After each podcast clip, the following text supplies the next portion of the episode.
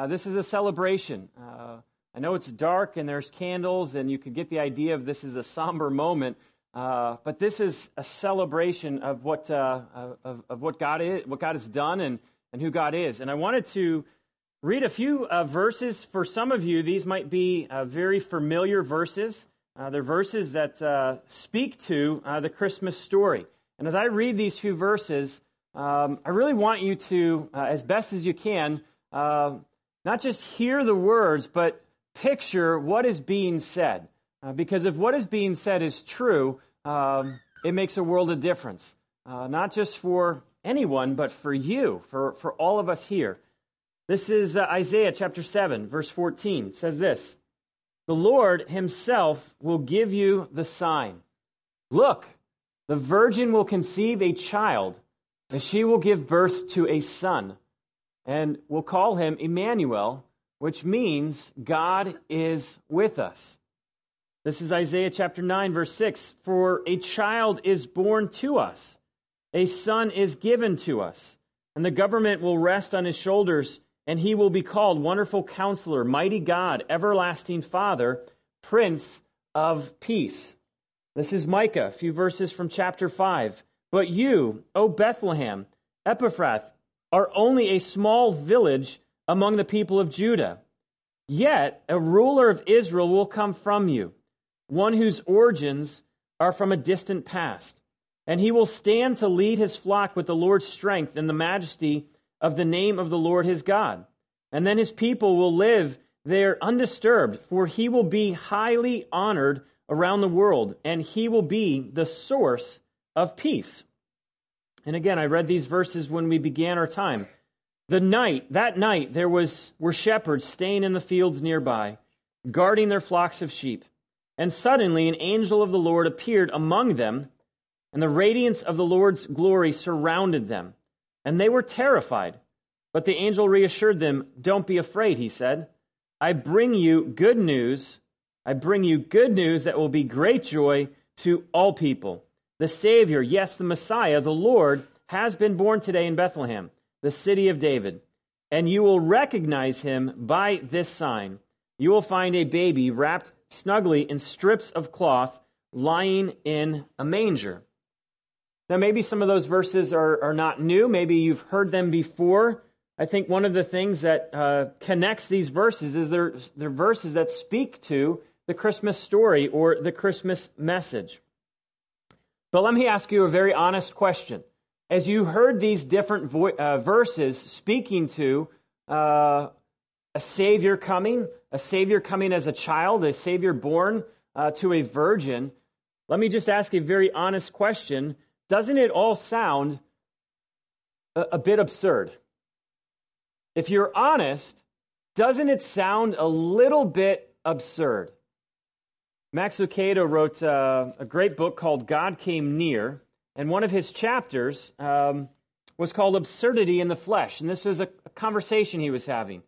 It sounds rather absurd, doesn't it? You mean to tell me God became a baby? Think about this. You really mean to tell me God became a baby and that he was born in a sheep stable? And then, after becoming a baby, he was raised in just a blue collar home. He never wrote any books, never held any offices, yet he called himself the Son of God. He never traveled outside of his own country. He never studied at a university. He never lived in a palace, and yet asked to be regarded as the creator of the universe. And this crucifixion story, let's jump to Easter.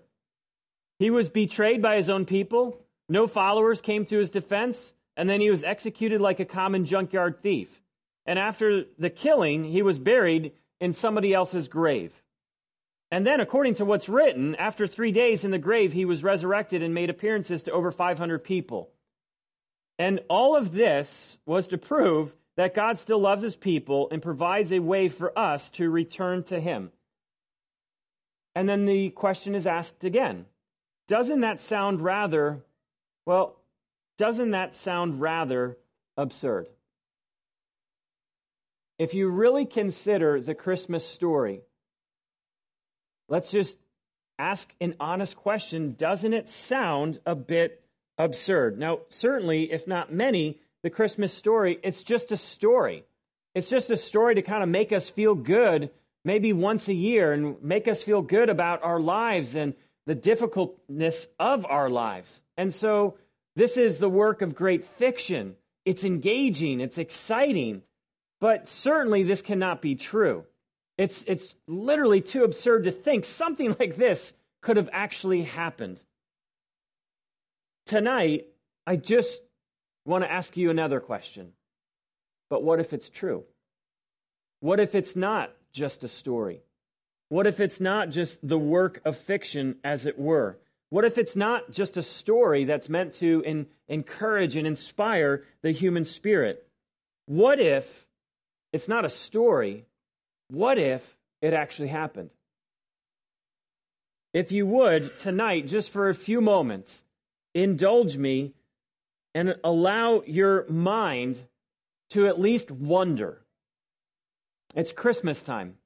So, in the next 10 minutes, would you just allow your mind to, to wonder this one question? Well, what if? What if? What if there is a God who really did come? What if there is a God who created you, knows you, and loves you? What if there is a God who wants you to know him? What if there is a God who wants to have a relationship with you? What if there is a God who has a plan or a purpose for your life? What if there is a God who could satisfy your deepest longings and desires? What if there is a God who could heal your deepest wounds and hurts? What if there is a God who can give you rest? A God who could give you peace? What if there was actually there was God actually loved us enough to show up so that we would not be alone, so that we would not have to wander through life wondering, well, who am I and where did I come from and what is the meaning of my life and what is the purpose of my existence? Just indulge me for a minute. What if? What if it's not a story? What if it's all true? What if the Christmas story is not just a once a year type of story, but it's it's actually the story of God? And what if it's the story of God, namely the story about what God has done? Now, many of you know if you've hung out with me for more than a few minutes, I'm a pretty big fan of C.S. Lewis. Uh, I am intrigued, I am inspired uh, by this man's life, by this man's journey. And I'm intrigued and inspired, not because my story parallels his story. Actually, my story is nothing like his story. I was the guy who grew up in church for a better part of my life. I was the guy that wrestled with some of life's toughest questions and most challenging questions. But I was also the guy that grew up and I had a belief that there was a God. And I had a belief that God wanted to know who I, who I am and a God who loved me. But that was not at all what C.S. Lewis's story was like. If you're familiar with C.S. Lewis, he was an atheist. He was a guy who did not believe in God and was very vocal about there is no God. How could there be a God? But what I love about C.S. Lewis is he wasn't afraid to ask life's toughest questions. He wasn't too lazy to wrestle with things like meaning and purpose and existence. And as C.S. Lewis was, again, not afraid to go there, what's amazing about his journey is he traveled from atheism and he finally made a decision and said, you know what, I'm going to be a theist. I cannot any longer agree that there is no God. And so he became a theist. And it took C.S. Lewis three years from the point in time where he said, I at least believe there is a God. I don't know who God is. I don't know if I could actually know this God, but it took him three years to come to the point where he said, No longer an atheist, from theism, now I am a Christian. And in one of his journals, he said this One of the reasons I believe Christianity, it's a religion you couldn't have guessed. One of the reasons I believe Christianity, it's a religion you couldn't have guessed. He's right. You couldn't make this stuff up. You could not have guessed that this is what God would do. This is you couldn't make this kind of story up. And I think Sue's mentioned it earlier when we're uh, singing songs of worship. But what sets apart Christianity from any other world religion is the Christmas story, is that God came to us. The message from God to you was not work your way to me, search your way, you know, try to figure out because I'm kind of playing this cosmic hide and seek game. The message of Christianity is no, no, I have come to you. And C.S. Lewis said it's a religion you just couldn't have guessed. If this is true, and again, please at least indulge me tonight with the question, what if? And I want to ask, really, if it is true, I have two questions. I just want to finish with this. And this is under the category of you're still thinking and considering, well, what if it is true? If it is true that he did come, that he did show up, that he did come as an infant baby, born of a virgin in a very obscure village, if it is true that he did do that, then the two questions I have number one would simply be this Well, why did he come? Why show up? Why bother? Let's not make any assumptions. Let's, let's really wrestle with well, if he did come, then the obvious first question has to be well, why did you come? What was the point? And here's the answer to that question He came so that we could have peace with him. He came so that we could have peace with God. Now, this answer presupposes that we don't have peace with God. To answer the question that he came so we'd have peace presupposes that we don't have peace. I think one of the most difficult, most challenging things for us to come to terms with is that we are an imperfect people, that we are sinners who have sinned against God. We have offended God in our selfishness, our self centeredness, our pride, our arrogance, our self reliance. I've never met someone who actually believed that they're perfect. But I think one of the things that we just wrestle and struggle with is that, yes, I am a sinner and I have sinned against God. And if that's true, if it is true that we have sinned against God, then we don't have peace with God. And so, why God came is so that we would have peace. Again, this is quoting the prophet Isaiah 700 years before Jesus came. Listen, the Lord's arm is not too weak to save you, nor is his ear too deaf to hear you call. It's your sins that have cut you off from God. Verse 8 They don't know where to find peace or what it means to be just and good. They have mapped out crooked roads, and no one who follows them knows a moment of peace all of us have literally been cut off from God because we are people who sin. We just do our own thing. And because of that, we don't have peace. Now, as I consider why he came, the answer is simply that God desires us to have peace with him. So, your next question is well, how does an imperfect people have peace with a perfect God? The answer is Christmas a perfect God has to come and make a way for imperfect people to have a relationship with a perfect God. He's got to do it. We, we can't do it. And this is what Romans actually says.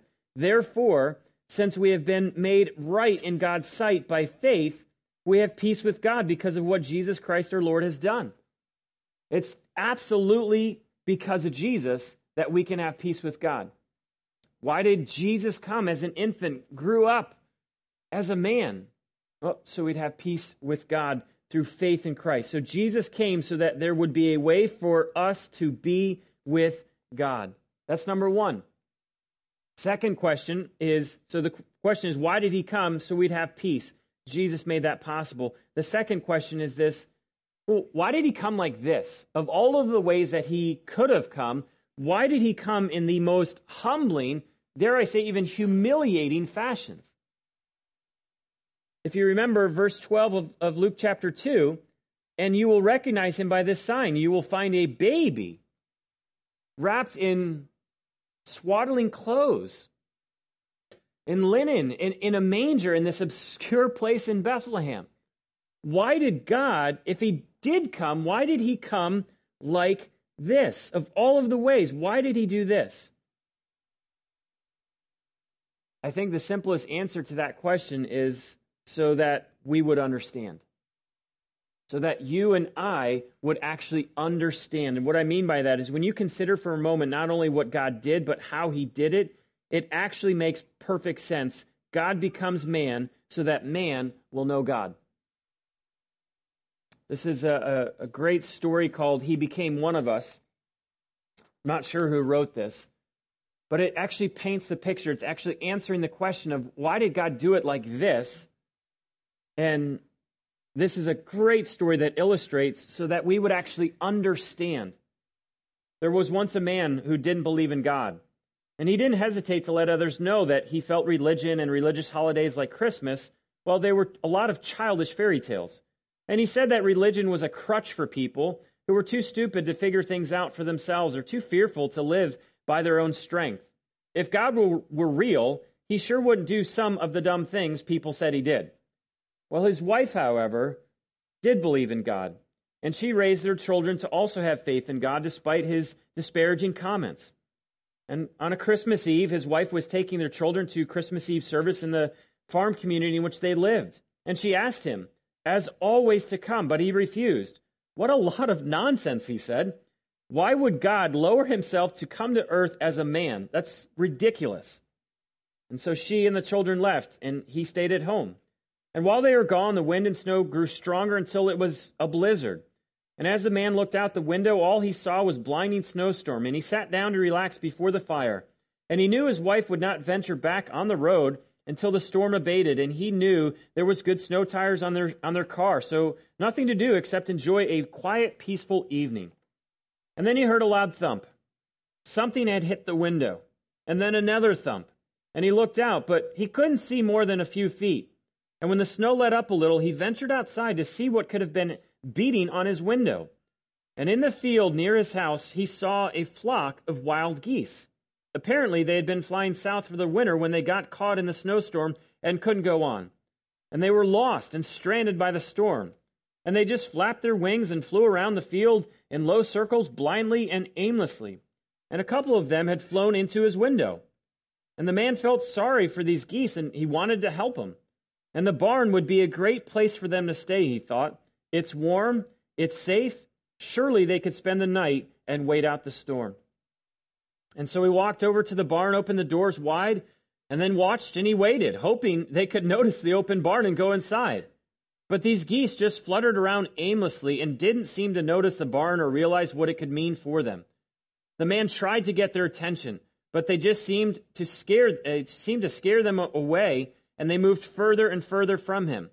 And he went into the house, and he came out with some bread, and he broke it up, and he made a breadcrumb trail leading to the barn. They still didn't catch on. Now he was getting frustrated. And so he got behind them, and he tried to shoo them toward the barn, but they only got more scared and scattered in every direction except toward the barn. Nothing he did could get them to go into the barn where they would be warm and safe. Why don't they follow me? He exclaimed. Can't they see this is the only place where they can survive this storm? And he thought for a moment and realized that they just wouldn't follow a human. If only I were a goose, then I could lead them, he said out loud. And then he had this idea. He went into a barn, got one of his own geese, and carried it in his arms, and he circled around behind the flock of wild geese. He then released it, and his goose flew through the flock and straight into the barn, and one by one, the other geese followed it to safety. He stood silently for a moment as the words he had spoken a few minutes earlier replayed in his mind. If only I were a goose, then I could save them. And then he thought about that, about what he had said to his wife earlier. Why would God want to be like us? That's ridiculous. And suddenly, it all made sense. That is what God had done. We were like geese, blind and lost and perishing, and God had his son become like us so he could show us the way and save us. That was the meaning of Christmas, he realized. And as the winds and the blind, blinding snow died down, his soul became quiet and pondered this wonderful thought. And suddenly he understood what Christmas was all about, why Christ had come. Years of doubt and disbelief vanished like the passing storm. And he fell to his knees in the snow and he prayed his first prayer Thank you, God, for coming in human form to get me out of the storm. Like, if you really think about it, it makes perfect sense. Of all of the ways that God could lead us home, lead us to safety, lead us to right relationship with Him, it makes perfect sense that He would come as one of us so that He, Jesus, could lead us to God. I love this story. Well, why don't they follow me? Can't they see that there is only one place that they can survive? God came to us as He did so that we would know the way to God. Again and again in the New Testament, you see Jesus, when He invites people, what does He say? He says, Come, follow me over and over again, always inviting, just follow me. I know the way. I know the way that your soul longs to go. What I love about the first fishermen who actually heard this invitation from Jesus of come follow me is they didn't know much about Jesus, but they knew enough and they knew enough that Jesus was worth following, and so they followed. They didn't know that he was the Savior of the world. They didn't know that he was God in flesh. They just knew that when Jesus invited them to follow, he was a man that was worth following. And about two and a half years into their journey of following Jesus, Jesus pops the question. He has a DTR, as it were, a define the relationship talk. And he looks to Peter and he says, Peter, man, you've been with me for two plus years. You've seen me and heard me and seen the amazing things I've done and the, the lessons and the messages I've preached. Who do you say that I am? And Peter, you're the Messiah. You are the Son of the living God. Matthew 16, you are the Messiah, the Son of the living God. Why did he come like this? So we would follow. And where he leads is us to peace with God, a right relationship with God. I love Luke chapter 1. It's the prayer of Zechariah, and he says this Praise the Lord, the God of Israel, because he has visited and redeemed his people. He has sent us a mighty Savior. And because of God's tender mercy, the morning light from heaven is about to break upon us to give light to those who sit in darkness and in the shadow of death, and to guide us to the path of peace. Isn't that amazing? Of all the ways he could have come, he came like this. Why? So we could follow him, and he would guide us to the path of peace.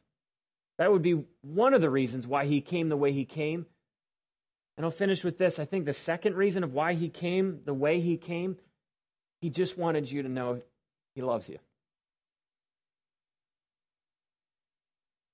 He didn't want you to be confused as to how he feels about you. And I can't think of a more incredible demonstration of God's great love for you, for me, than doing what he did.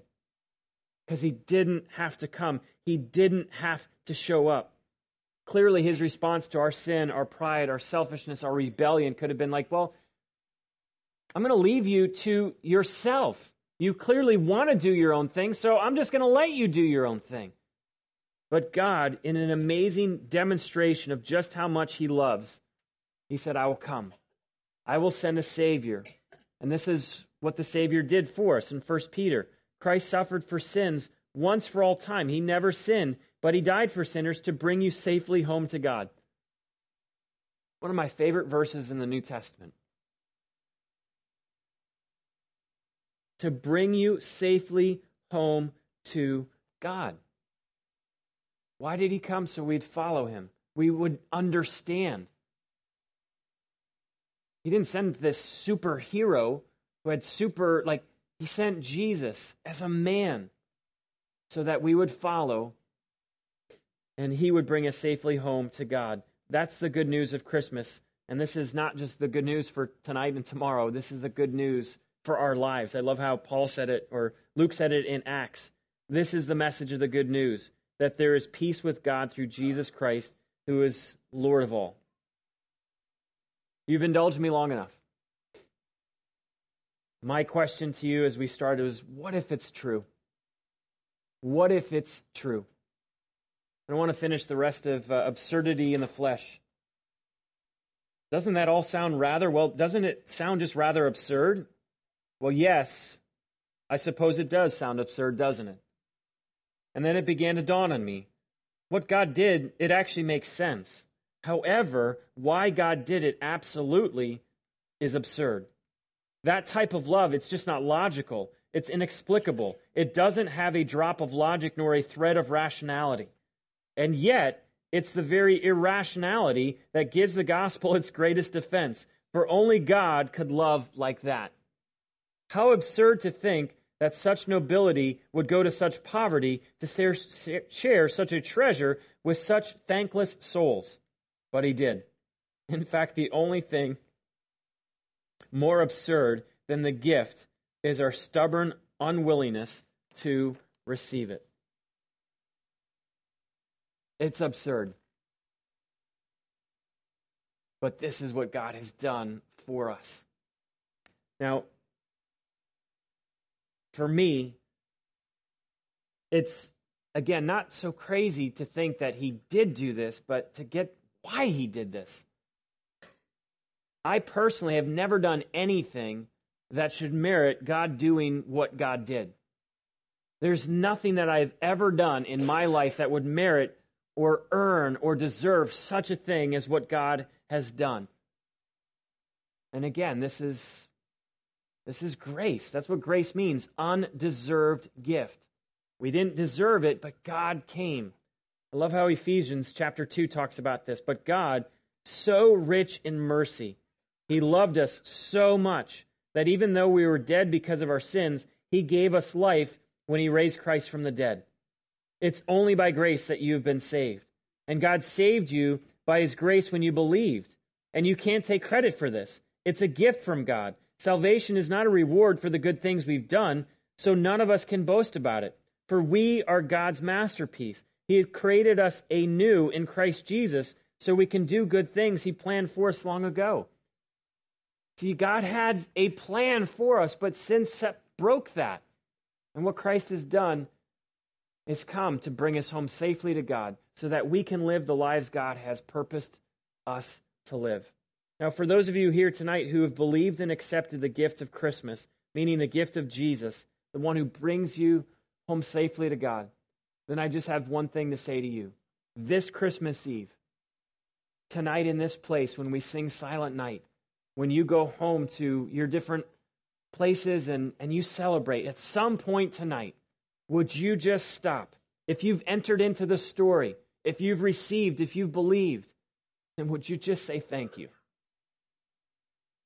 At some point tonight, if you are a Christian who's received Christ, would you just stop and be still and just say thank you? I love how Paul said it in 2 Corinthians thank God for this gift, too wonderful for words. See, God's done such an amazing thing for us that I can't think of any other words except just to say, thank you.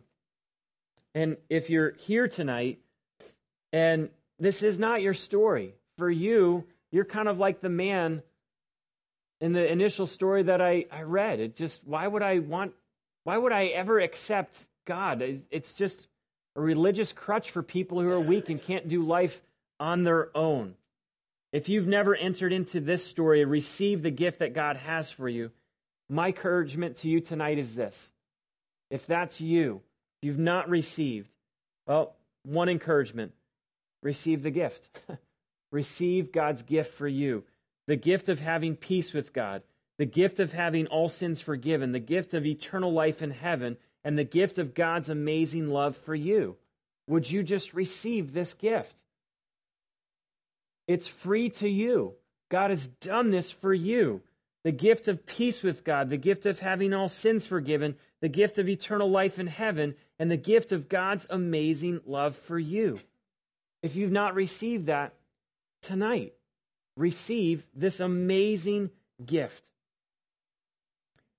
C.S. Lewis, as he's reflecting on the night that he actually dropped on his knees and confessed God to be Jesus. Again, in his journals reflected. He spent the entire afternoon and evening up until 3 a.m. Uh, with Mr. Tolkien. Uh, many of you might know from the movie and the books The Hobbit and Lord of the Rings. I've just passed on from believing in God to definitely believing in Christ, in Christianity. My long night talk with Tolkien had a great deal to do with it. I gave in and admitted that God was God and knelt and prayed. Perhaps that night, the most ejected and reluctant convert in all England. What I love about Mr. C.S. Lewis is he's, he's honest. But what I love about what he means when he writes that, I know this to be true. I can't live my life anymore acting as if it's not true. Because he was the one who asked the question, what if, what if, what if? And there came a point in time where he knelt down and he just prayed. And he confessed, Jesus, you're God.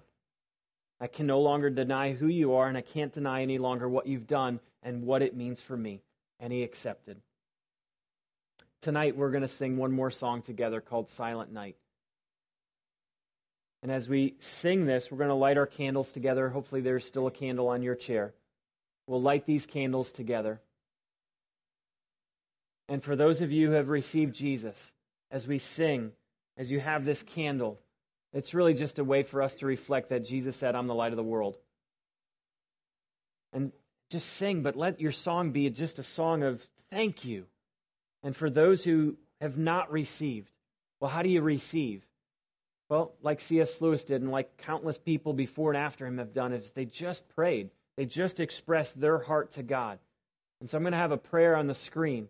And if your heart tonight is just like, I'm tired of acting like this is not true, I want to accept and receive and believe that Christ is who he said he is, who he claimed to be. And if Christ means I can have peace with God, sins forgiven, life eternal, and the love of God in my life, I want to receive it. And this is the prayer Jesus, I give thanks that you came as a demonstration of God's love for me and to lead me to God. Jesus, I confess that without you I would be lost and separated from God because of sin. And by faith, I receive you, Jesus, as God's gift to me, believing in my heart that you are God's Son, my Savior. Amen. If that would be an expression of your heart, if that would be your desire, let that be your prayer tonight to God. Father God, we give you thanks for doing the unthinkable for doing what some would say is absolutely absurd. But God, tonight, just in this moment and this time, I, I, Michael Davis, just want to say thank you. I just want to thank you that you did for me what I could never have done on my own. And God, I know that there are many men and women in this room and, and kids as well who have received and accepted. God, I pray you would flood our hearts with just an overwhelming sense of gratitude at this gift that you have given us the gift to have peace with you. And God, if there's just one, maybe more that are here tonight that have never received, God, then I just pray that that prayer on the screen, God, that that would just be an expression of their heart towards you. And tonight in this place, they would receive you, Jesus as the greatest gift. As the greatest gift.